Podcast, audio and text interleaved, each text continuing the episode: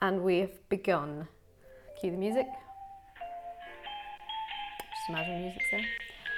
Okay, you, you all ready? Yes, I'm ready. Excellent. Okay, hello and welcome back to Exposing Ourselves. This is the first episode uh, coming to you from lockdown.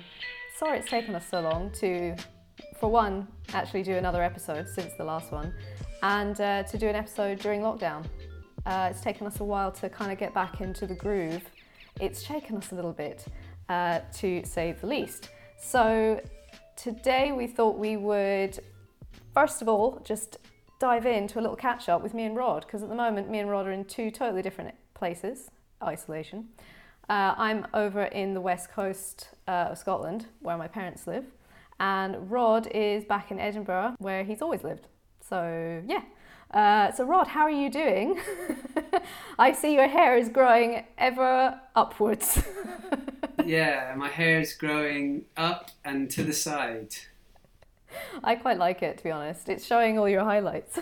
yeah, I've got yeah, I've got quite thick hair, so it generally just goes up for a while before it starts to drop, and then it just uh, kind of goes sideways for a bit.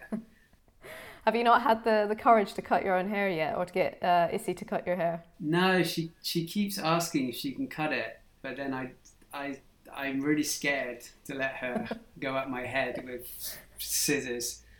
So I said uh, she could cut my hair if I could cut her hair, and she hasn't agreed to that yet. So ah, I like it. Yes, okay, that's that's an interesting trade-off there. Your, uh, hair, well, your hair is looking quite neat. Oh, thank you. I do you know what my my hairstylist is so good that I can get my hair cut once by them and then I never have to touch it again. It just grows out amazing. The only thing I do have to keep a check on is my fringe. Uh, when that starts growing out, I just look like I've you know a Highland cow. I'm just like blowing through these like bits of bits of hair. It's not a good look. So I have actually started cutting my own fringe, which initially was terrifying. It's that moment where you've got the scissors, you're staring at yourself in the mirror, and you you take the first chunk, and you're like you're screaming inside, but you just got to keep going because you've like committed. If you use shears, you could do it in a one oneer. oh, that would be dangerous. I could ask the next door neighbour. I'm sure they've got some sheep shears I could borrow. They got all that good stuff. Yeah, I could do it in a. Actually, yeah, that would be really good if they were sharp enough. Do it in a oneer. Yeah. yeah. Nice one. So, moving on from our lockdown hair situations, I suppose first thing to do is to kind of say where we were when lockdown started, which is really far away. Um, so yeah, we were uh, the last job that we were doing before this happened. We were in the Dominican Republic, um, yeah, it um, was like it was like dream a dream job. It's like a yes. job that you you you would invent if you could create a dream job. It was like photographing a beach resort in the Caribbean. yeah, so, just the weather was incredible, and we were with amazing people. Like it was, a, it's a team that I know really well. Um, we've been planning for it for months so much hard work had gone into it, and we were so excited. There was a lot of uncertainty, I think, on the few days leading up to it, and then while we were traveling there, because it took a couple of days, there was you know things in the news were picking up, and more and more countries were locking down, cases were getting more severe. Um, and then we got there and we thought right we're here so we made it great um, within a couple of days it was it just got from it went from zero to 100 it was emergency we had to go back Otherwise, they were going to lock the country down and we weren't going to get back in again. And it was just a question of what's going to be locked down first, the Dominican or the UK. Either way, yeah, it was really scary. The whole journey back, we didn't know if we were going to make the next leg, uh, especially for you. That was awful. I had to say goodbye to Rod in the airport because we had to go our separate ways because only one of us could get back. Yeah, I mean, it, it was the whole week leading up to it, It was a kind of spectre of this potential pandemic, wasn't it? And then yeah. I didn't. It was really touch and go whether we were we were actually going to get on the plane and go there. And really, everyone that went was taking a, a personal risk. Mm-hmm. So we all knew we were taking a bit of a risk, and there, and even during that time, there were people getting quarantined on cruise ships and uh, you know, everyone was starting to talk about locking down the world, and we were still going, and we, so we were really trying to make the most of it and do the job, but just overhanging every moment was this like feeling whether we whether or not we were going to get quarantined in the Dominican Republic. Because if if one person had got not not necessarily from our group, if one person in that beach resort had got uh, coronavirus or COVID nineteen, we would have been quarantined there. We would have been yeah. stuck there. So yeah. it was a big risk, and we we all kind of knew that. But I think we all were so desperate to go after so much planning and and uh, also to go to the Caribbean after us being in Scotland for the whole winter. So yeah, we yeah, took a risk like... and uh, it kind of it paid off because we had a great time. Like especially the first few days, and we we yeah. hit the beach and we did the two days of recce, kind of looking for the shoot like uh, possible shoot locations and stuff. Um, so we did we did have quite a lot of fun those first few days, but then the first day of the shoot, it all went wrong. Yeah, it was an amazing first few days, and it's it's funny because I feel like I got a lot of I've already got like a lot of fond memories from that trip, even though it was so short. Um, it was so nice to to do that as a team and to it was kind of it was good character building actually for us to go through that together um, and to work through it together and to keep everyone kind of calm and um, positive and and things like that all the while trying to kind of work our way through this minefield of a situation. But yeah, I had an amazing time for the time that we were there. But once it got to the point where there was no more negotiation, we had to go. It just was really stressful. And then when we finally got back, it was kind of like you know, all this energy that we built up for this project and all the adrenaline that we were working on to get there and get back, it just all came down on us. Or at least it did me. I don't know how you felt, but my goodness me, it was like the biggest anticlimax I've ever experienced. And it didn't hit me initially, it didn't hit me straight away. It took a while to kick in. But it was so weird going from that high octane moment to country shut down everyone everyone stay where they are nobody move. It's just so weird. It was so weird and it still is weird. I, I, yeah. I think we've kind of got used to it but now and again i just stop and i'm like is this really going on? Is this really happening? You know even like five weeks in i'm still quite confused by it. And it was because we were like everything was so intense and uh, yeah. the experience was so intense in the dominican republic and yeah and then then just suddenly our worlds have shrunk so mm. my world is for the last five weeks has been my small flat in Edinburgh and wandering around Holyrood Park, wandering around Arthur's Seat. Um, and that's my my life now. Just those things. I haven't been anywhere else. So luckily the park is absolutely beautiful, mm-hmm. uh, and that cheers me up and gives me perspective every day.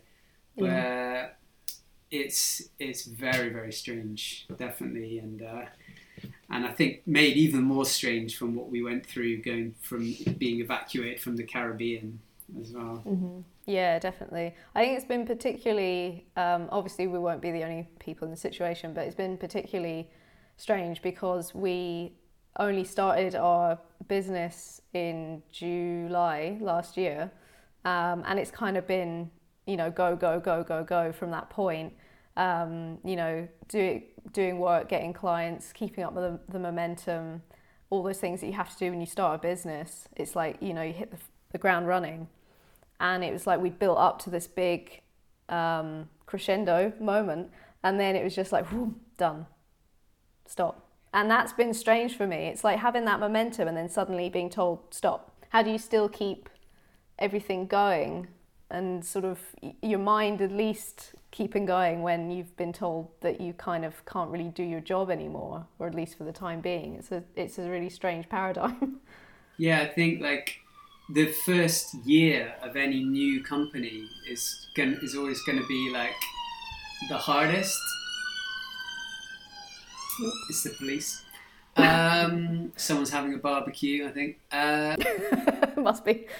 The um, yeah, the, the first year of a business is is always the most difficult, and Mm-hmm. um, we I think we were doing really well. We got to a really good start, and we were getting work in, and then it kind of it got quite quiet around December and January, and that got you know that got quite tough and quite close to the mark. But then things really kicked off, Mm-hmm. and then we got this you know the big break really for our company, Yeah. which would have Yeah. put us in such an amazing position right now Mhm. and it all the the carpet got pulled out from under our feet. You know, com- massive companies are failing during Yeah. this. You know, this is this is just killing off businesses, Mm-hmm. um, Mhm. and it's going to be difficult for everyone to survive. But us in our first year as a company uh, is, you know, factoring in a global pandemic into the mix. You know, we, yeah. we were up against it. Um, But at the same time, I think we've kind of got used to surviving.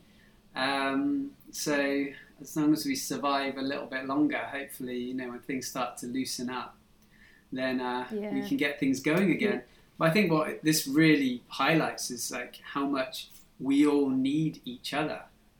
You know, Yeah, we all need each other for this world to function and for business to function, and and so it's kind of who do, who do we photograph when we're stuck in our flats and you know Exactly. I mean, uh, what I've been doing is um, I I've got two other people that I'm living with, my mum and my dad. So I've been photographing them. Uh, I've just done their portraits, which only took me ten years to do since I started photography. No big deal. But I've finally done that. Uh, I've been meaning to do that for ages, and there was no better time than now. Um, I've taken a picture of my own face, which was okay, and then I'm kind of over it already. So I've moved on to opening up the archives of all my old work because, as you can imagine, one takes hundreds and hundreds of shots in a shoot with the intention of only picking a few for a collection. And there's loads of amazing shots that kind of just get left because it didn't fit with the set or you know it, it wasn't uh, it wasn't relevant to the story or whatever. But sometimes they work amazing on their own. So I've I've just been doing that really, just kind of keeping busy. But for the first kind of so we're on we're where are we? We're in week we're just finishing up week seven, aren't we, of lockdown? So we're coming into week eight soon. no Yeah. no it's like yeah. what Yep. five It's week. No, this is week seven. Yep. it can't be week seven It is. I'm afraid it is. I've been counting.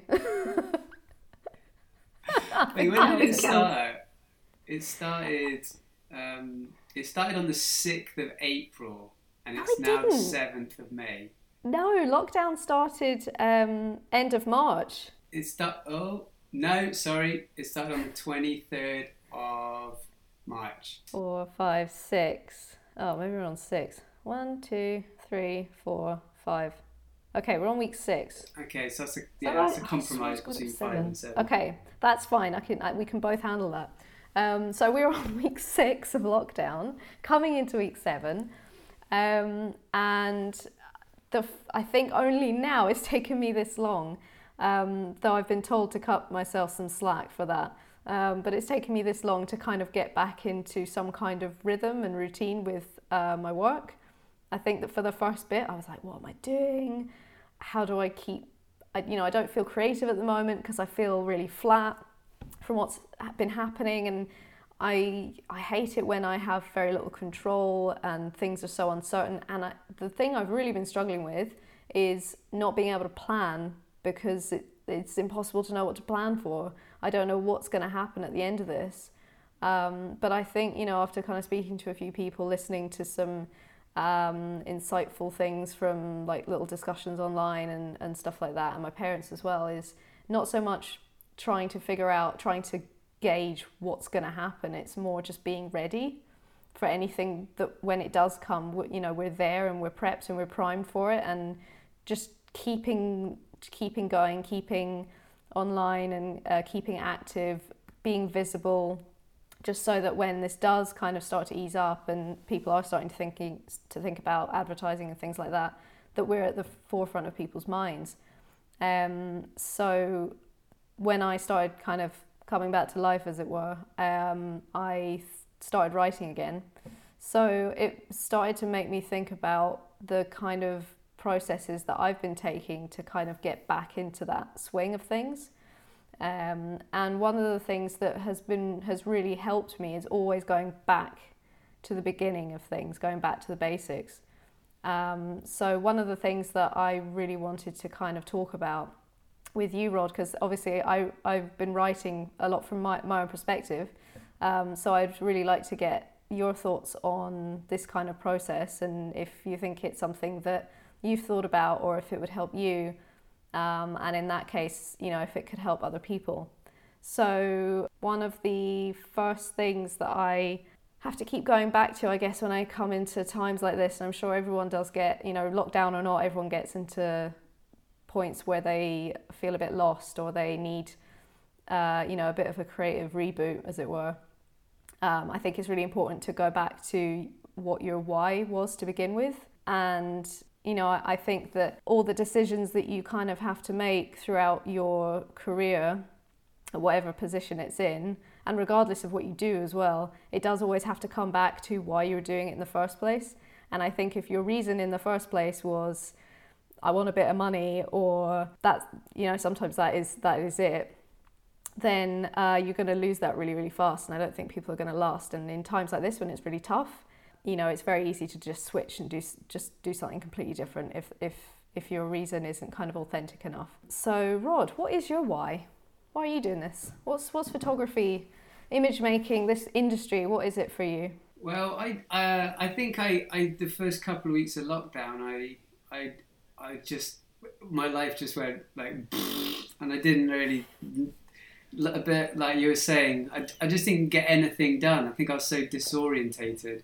I spent quite a lot of time skateboarding, um, which is ridiculous for a, a, man of my age. But um, it, I think like a couple of weeks in, then I really, you know, I kind of really started to make more use of my time, and I really threw myself into retouching and studying retouching because I, I haven't been really really happy about how I've been processing my images and especially to do with color. I really struggled with color, so I really threw myself into that. And then since then, I've been doing a tutorial. So I've made a tutorial.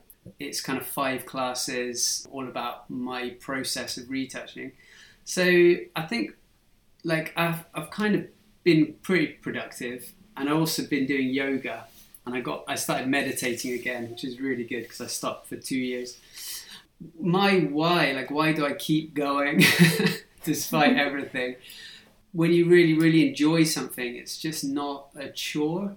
So, and I think the way you can find out if you really enjoy something is whether you can do it for hours and hours and hours and hours without getting bored and without needing money as a motivation. If you go on my Instagram or look at my portfolio on our website, 90% of those images I received no money for. There was no money exchanged.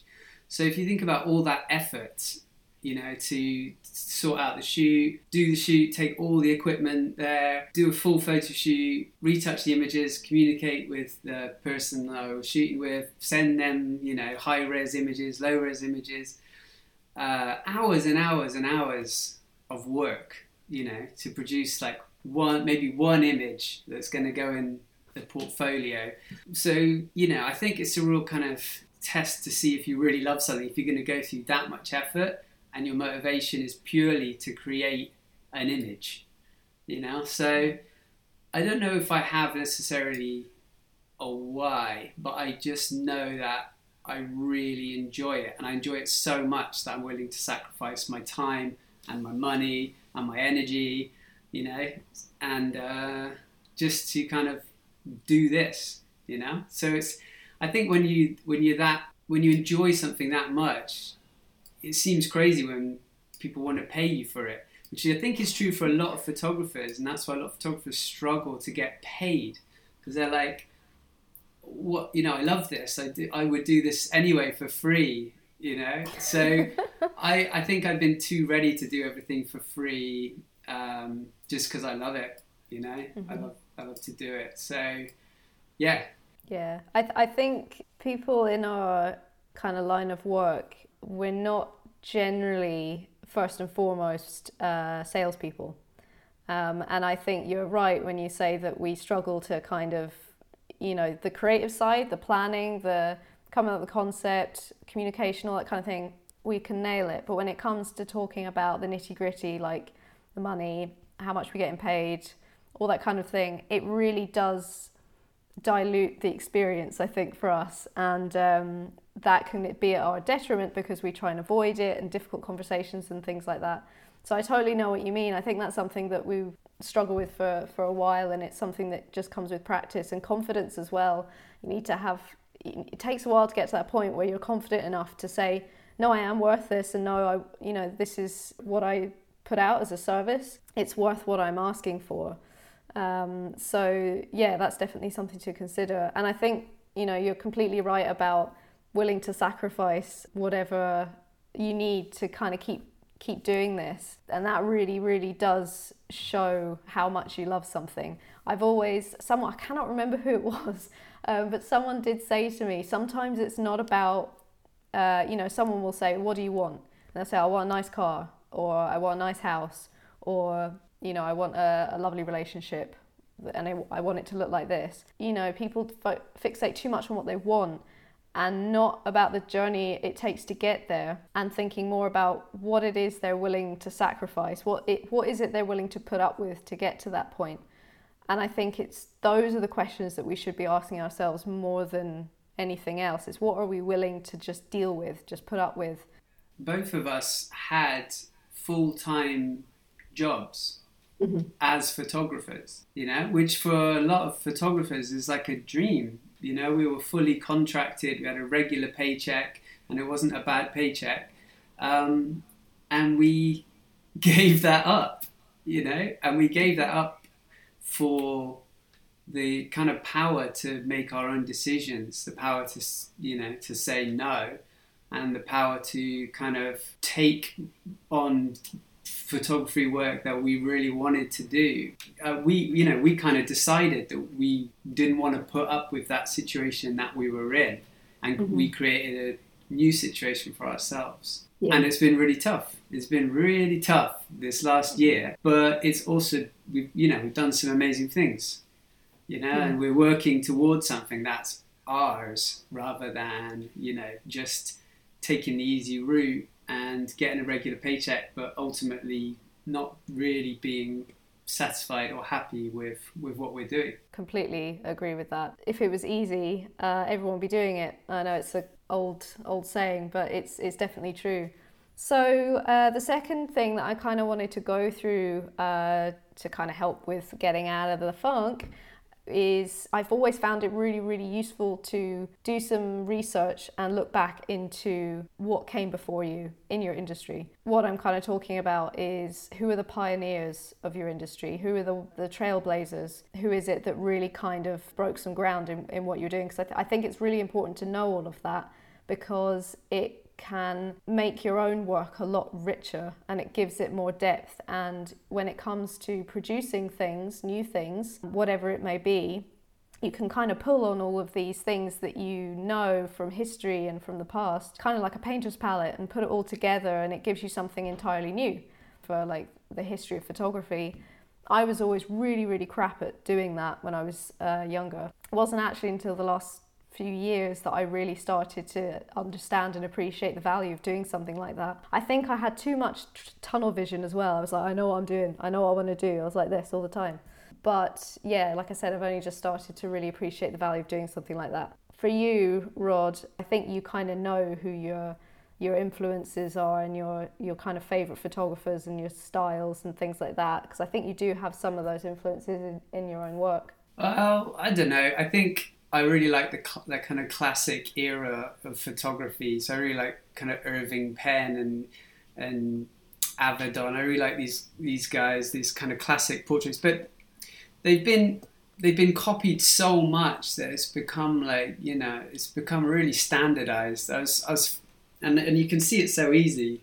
Like uh, Issy, my wife, she got this like um, little fashion catalogue uh, through the door, and I was flicking through it, and I, and I could immediately see, you know, the influences of of of Irving Penn in, in the compositions they'd chosen. So I think, although I love that era, I'm kind of I really want to look to to different influences and and pull away a little bit from being influenced by that stuff. I think it is nice to look elsewhere rather than other at other photographers for inspiration. Uh, I know that like Nadav Kander, uh, who's an amazing portrait photographer. He's, he's photographed like Barack Obama and a whole, whole load of people. Uh, he, he gets a lot of inspiration from painters, um, and sometimes he up, he uploads like Picasso images and stuff, and you can see from the images he uploads, you can see where he's getting his his influences for his, especially his use of color. Um, but mm-hmm. yeah, I'm trying to get. I don't know. I'm trying to look to, look to other things. I'm I'm looking to kind of. At the moment, I'm watching Ozark. Ah, yes. I've just started that. so good, so good. But it's really nicely lit. So, and it, cinematography is really good. So the, the the framing, the composition, the lighting. So I, I, I actually like I watch it on the iPad and I quite often like take screenshots of stills of Ozark, mm-hmm. and I'm like, oh, that's really nice the way they've lit mm-hmm. that and the way they they use a lot of green mm-hmm. in the color grade. So they're using a lot of green and then mixing um, kind of warm and, and cool colors and mm-hmm. unusual colors. So yeah, if you watch Ozark, like the way it's lit is is brilliant. So I'm quite I'm quite interested in that as an in- inspiration, like looking at these kind of things, like really well produced t- TV series. The I sent it to you, the Salvatore yeah. Uh, Ganacci music video for Horse, which mm-hmm. everyone should mm-hmm. check out. It's absolutely brilliant. So I just, you know, you can see that's that's done by someone who really understands photography. They really understand like compositional devices and color um, mm-hmm. So I'm getting kind of yeah more inspiration I think from moving imagery at the moment because it's it's you know because it's done on by people who have really really studied this and are doing it operating at a very high level on very mm-hmm. big budgets. So in that kind of budget, they're going to get the best people. So mm-hmm. you can see, and you know, a lot of big budget stuff is crap, and they're not thinking very hard about composition and stuff like that. But mm-hmm you know, there's so much, there's there's so much great work being done by um, by young directors and young cinematographers, and yeah. so uh, yeah.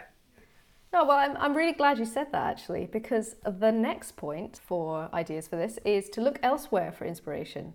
So um, I think we've all been through the stage where we uh, pick work that we love, other people's work, I might add, uh, put it all together on a big mood board and use that to present to the team and say, this is the kind of thing I want. Um, I don't believe that's useful anymore at all because people can't, once they see those visuals, they can't get that out of their head. And it doesn't leave any room for any of their own creative input. And what will end up happening is that you'll just end up kind of doing a second rate version of someone else's work. I mean, it, it's, it's totally natural to want to look at someone else's work you love and want to completely reproduce it because that's why you love it. Um, but I think it's important to appreciate someone else's path and see or kind of feel how it could influence you, um, but not to try and follow it and reproduce it because that's worked for them. They are the best version of themselves because that's that's them and that's what they do. And you can't be a second rate version of them. You can only be the best rate version of yourself. You know, we don't have you yet, essentially, and that's the power that, that you have. What you were saying about, you know, you're starting to take inspiration from other things like uh, textures and color palettes and visual cues, and um, what you're saying about uh, that, uh, I can't remember his name, is taking inspiration from paintings. That's something that I definitely are doing a lot more now, especially being around my mum who's a painter. I'm definitely getting that influence back. Um, but even like descriptive words, poetry as well, songs and things like that. Um, I think that's really that it, you know if you want to start thinking differently and you want to kind of take other people's work out of your head and produce something that's completely new and has your own spin on it, I think it's really good to look at the less obvious things uh, that we kind of neglect a little bit. Yes. Uh, so, the last thing that I usually do as a little exercise is experiment. That sounds quite obvious, but I think it goes neglected, and I can say it does because I've been doing it myself. Definitely since we started our own business, I think you probably agree, Rod, we've been experimenting less and less because we've been focusing on the business side of things and, you know, getting clients and communication and yeah, the business side of things has definitely been getting more of our attention than the creative side of things, as in, you know, doing our own projects and doing our own, having our own moments of figuring new things out so that we can implement it into different projects. Because one thing I used to do a lot when I was just starting out and had loads of time in my hands and very little commitment was experimenting with things. And uh, there was a couple of years where I had loads of fun doing loads and loads of weird and wonderful things. And I created some really exciting work that I could kind of build on. But that's kind of sort of fallen flat in the last couple of years. So now is absolutely the time to start experimenting again because the pressure is off, I feel, at the moment anyway. Um, and I feel like we've we've kind of been given that clear headspace to just play around, just just have a bit of fun and and do something that hasn't got any deadline or time limit to it. Um, so I've actually been really enjoying experimenting at the moment, um, and I sometimes feel like you know obviously we have all these limitations. We don't have a team, we don't have a model, we don't have hair and makeup and a crew and a studio and all these things you know, we're kind of left to our own devices. Some of us don't have anyone else to photograph maybe than ourselves. Um, but I sometimes feel like with those limitations can come the driver to find something new because you are forced to. So, what have you been doing, Rod, to kind of experiment or just kind of trying to find new ways to keep the creative side of your mind entertained? Yeah, I mean, kind of, as I said before, I've really been focusing on my retouching and I, I really feel that I made a big jump in my understanding. For for about two weeks, I, I, I kind of every day I was retouching and practicing, and like even in the last since lockdown began, I feel like I've progressed and I feel like I've improved, and that's really good. And now I, and now I'm kind of going back to old images, and I'm able to kind of see where I was going wrong with them and why my color, especially my color, wasn't working, and then now rectify it, uh, improve it. So I'm really kind of happy that I've had that time to be able to just, you know, uh, focus on that because we haven't really had that time. So uh, yeah, pretty happy about that. But literally the last nine days I've been 100% focused on making this tutorial. Basically, done a, I've done a three-hour tutorial uh, of five classes about portrait retouching, and uh, it's the first kind of big tutorial I've done, and and I've faced kind of technical issues and stuff, but I thought about it quite a long time about what I was, what I wanted to kind of pass, and and I planned it, and I thought about it, and then I recorded the whole thing, and then I realised that I hadn't recorded it at high enough resolution. But it was really good because I went through the whole thing and got everything out that I wanted to say, and then I recorded it again, like much clearer in my mind as to what I wanted to say and how I wanted to structure things. It's a real challenge to try to mm-hmm. to do a tutorial to try and explain things as as you're doing it uh, but I think I really enjoyed it. I really yeah. enjoyed it, and it's it's pretty much come together. And we're gonna release it on our website, and also you're gonna do one as well. So we're gonna release our you know our first tutorials. And maybe if the lockdown hadn't happened, we we wouldn't mm-hmm. have had time to do this. We wouldn't have thought about doing it.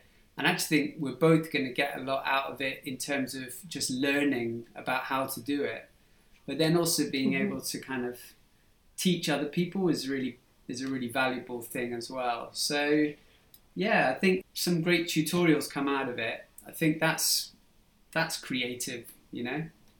Yeah, oh, definitely. I mean, what you've just said there basically is that to begin with, you were experimenting with new techniques and you were learning loads and bringing in all these ideas from playing around because you had that time and you gave yourself that unbroken time and it very quickly moved you onto oh i can do this now and you're basically already implementing the whole idea of doing these things which is creating something that you know you can use towards your business or even just for yourself for your own pleasure and to help others as well. I think that's the most important thing is that your business provides value to others. So the fact that you've gone through all of that and it's come out the other side with something with like a really good product is great. That's essentially the whole idea of doing it. Well i just hope i hope people like it it's just me in a small box in the corner like wittering on um, so i hope i'm not too irritating um, Can always mute you.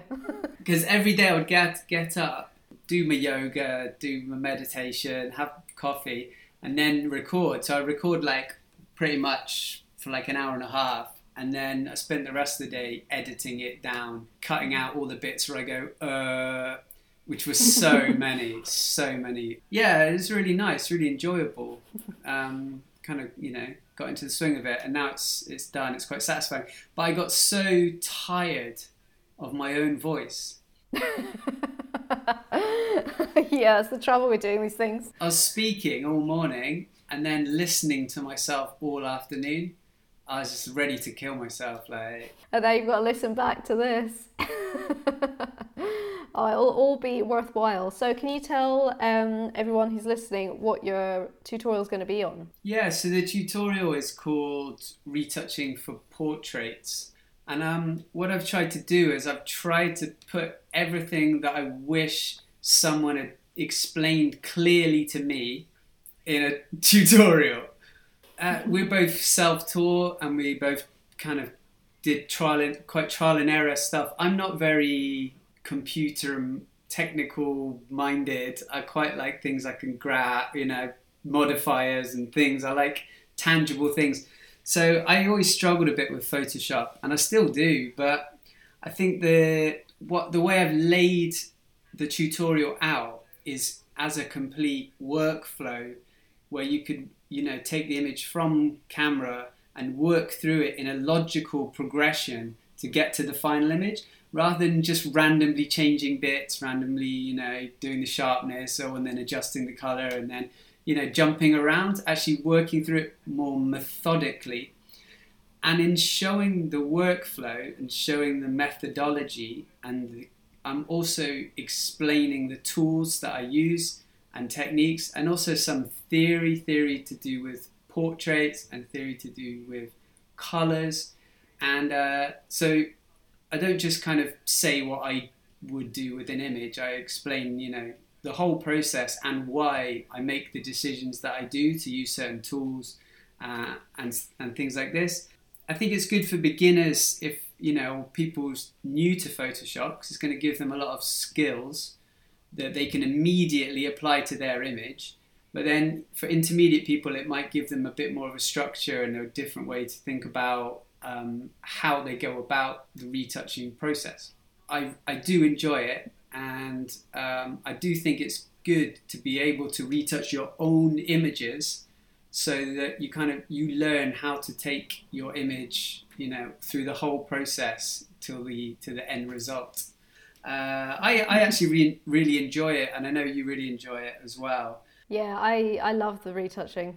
In my tutorial I really just cram as much in as I can, but I wanted to make it, you know, as action packed as possible. I don't just I don't just film myself endlessly, you know, deleting spots. I it's all edited, so I'll be like, okay, and now I'm going to do this, and then it will skip. and I'll show what I've done so you can, you know. So I think that's important because I really can't stand tutorials where you just watch the person like doing like you know a process for ages. I find it really frustrating. Um, so I've tried to kind of cut that out mm. as much as I can. But um, what's your tutorial going to look like? So um, the first tutorial that I'm going to release, it's kind of an amalgamation of fashion beauty. So it's going to be one of my uh, very glossy shots uh, that I did of the warrior women that I had as an exhibition. I think that's a really good example of uh, when you go into the face, uh, quite a creative makeup uh, beauty retouch. And then the hair, obviously, there's a lot going on with the hair. It's very, it's fantasy. And although not everyone will be doing fantasy hair retouching or will be working with that style of hair, it follows the exact same rules and principles about working with hair strands and evening out the tone, evening out the gaps and things like that. It's all the same kind of thing. If anything, it'll just be slightly more advanced. And also, it, it has uh, quite a lot of the body in it and clothing, so it's going to go through, you know, clothing retouching, skin, stylizing as well. So it's going to show that how to get this really glossy highlights, that style that I do, rich shadows, rich colors, really bold, basically just bringing a fashion shot to life, giving it like a sense of movement that it may not have had before. So it's it's going to kind of really focus on like the the classic sort of style that I do, and within that it will have a very detailed beauty and hair retouch. So like you, it's going to be kind of split up into sections so that it's going to be all separate relevant bits. But of course, if you want to do a full beauty and hair and fashion retouch, it can all be taken on as a as a full chunk as well. So yeah, it's going to be quite different to yours, but yeah, uh, like yours, it will just be action packed, but all relevant. Well, I think I think yours will probably lead on quite nicely from mine because I'm going to mm. pass quite a lot of um, kind of basic techniques as well as um, more intermediate ideas.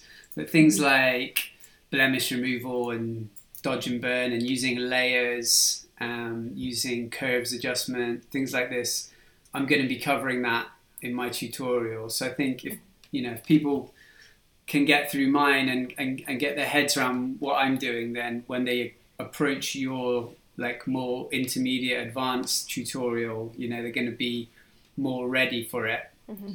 Yeah. But yeah, I think, I mean, that's what we want really. I mean, that's the strength of our business and having two people, you know, with mm-hmm. different styles and different approaches is if we can combine them, then, you know, we can offer more.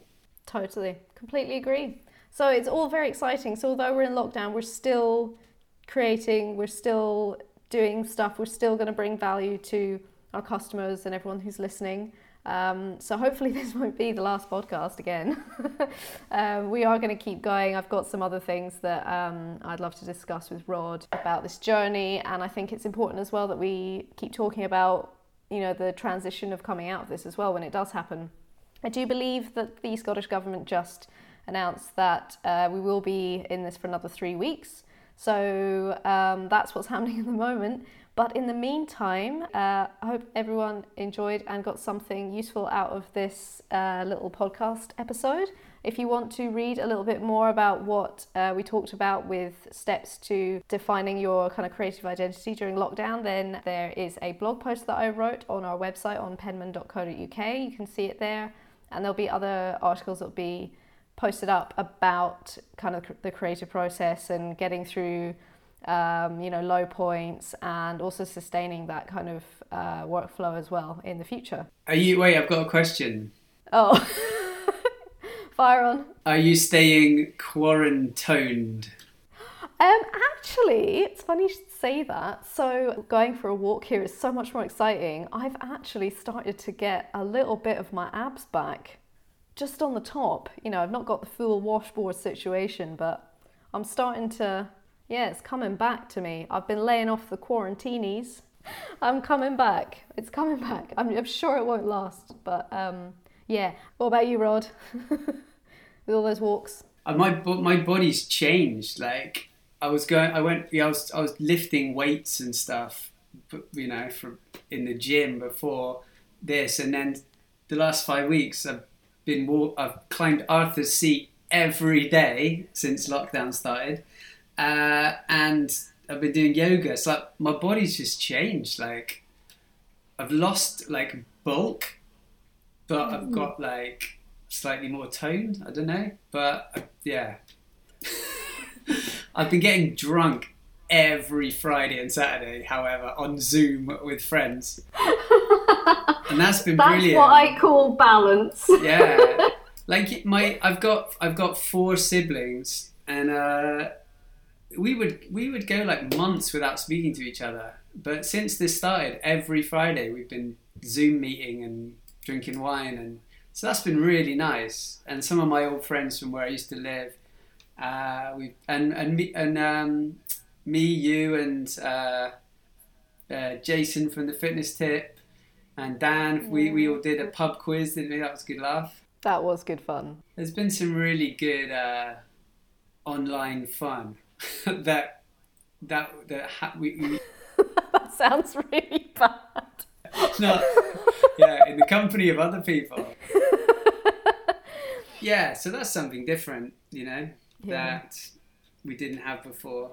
That's been really good. But I'm definitely ready, you know, to kind of phase this lockdown out, get on with life. Yeah, 100%, especially with all that we've worked for. But it's good that there are some positives, and I think it's really important to keep a lock in on the, the positives and to put the negatives aside because there are still some going on. Oh yeah, there's loads. Um, and also, it's just it's good to keep things in perspective because we we have a good health health service and we have good infrastructure and you know it's uh, we have a we have a strong economy. You know, so just in terms of you know globally, we're we just we're quite advantageous to be able to live in- in this in this society, you know, whereas you know it's just kicking off in Brazil and they have you know don't have such a strong infrastructure and it's so it's it's don't put any of this in. I've gone off on, I've gone off on one. We don't need to put this in. But yeah. No, but I think yeah, it's really good to keep things in perspective. Like um, my wife's a doctor. She's she's a frontline worker, so she's uh, she has she's having a very different experience of this whole thing. She's not staying at home. She's going to work, and she's you know she's kind of on the front line. So yeah, those the NHS workers have been incredible. Lots of positivity and lots of things to be grateful for. And I couldn't have thought of a better way to end this episode. So thank you for that, Rod. Yes. Um, so yeah, everyone stay safe, keep positive, and we will see you on the next episode because there will be another one, I promise. Laters. Okay. Now we've got to try and stop recording without deleting it.